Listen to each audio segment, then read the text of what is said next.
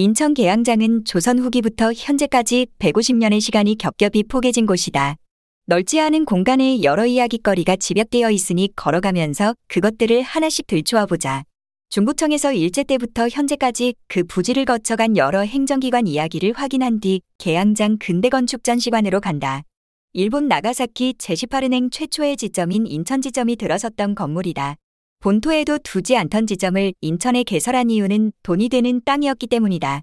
당시 인천에 많이 살던 나가사키인들은 선박운송업, 고리대금업, 무역상, 미국상, 정미업, 여관업 등 금융과 밀접한 업종에 종사하는 이들이 많았다.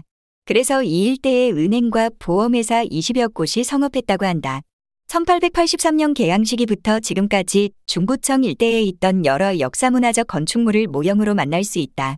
한국근대문학관은 일제강점기에 지어진 물류창고를 현대식으로 리모델링해 외양부터 남다르다.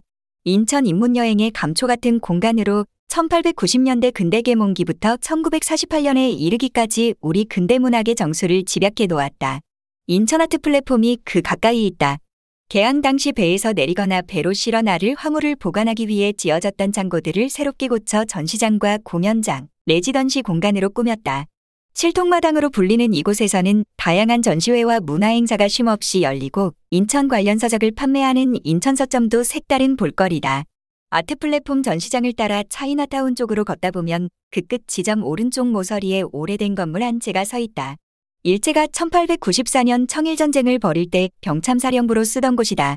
이 건물은 청일전쟁 이전 인천항 개항 5년 뒤인 1888년에 지어진 일본 우선 주식회사 인천지점이었다.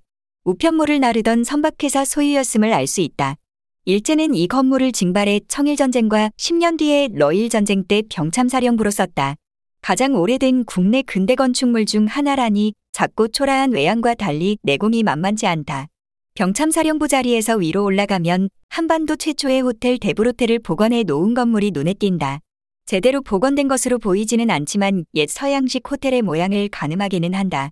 옆으로는 1960에서 70년대 인천 중구 일대의 생활상을 소개하는 중구생활 사전시관이 이어져 있다. 전시관을 나오면 오른쪽으로 계양박물관이다. 일본 제1은행 인천지점이던 건물이다. 1890년대 후반 지어진 당시로는 국내 최대급 건축물이었다고 한다.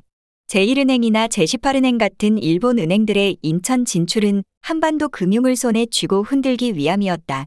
당시 대한제국 황실의 지원을 받아 세워진 대한천일은행도 첫 지점을 인천에 세웠다.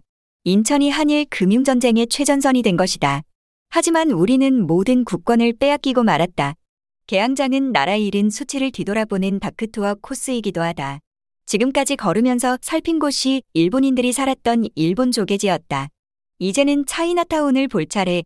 인천 차이나타운에 왔다면 중국 음식 먼저 맛보고 여행을 시작하자. 어느 집으로 들어가도 다른 지역보다 맛있다.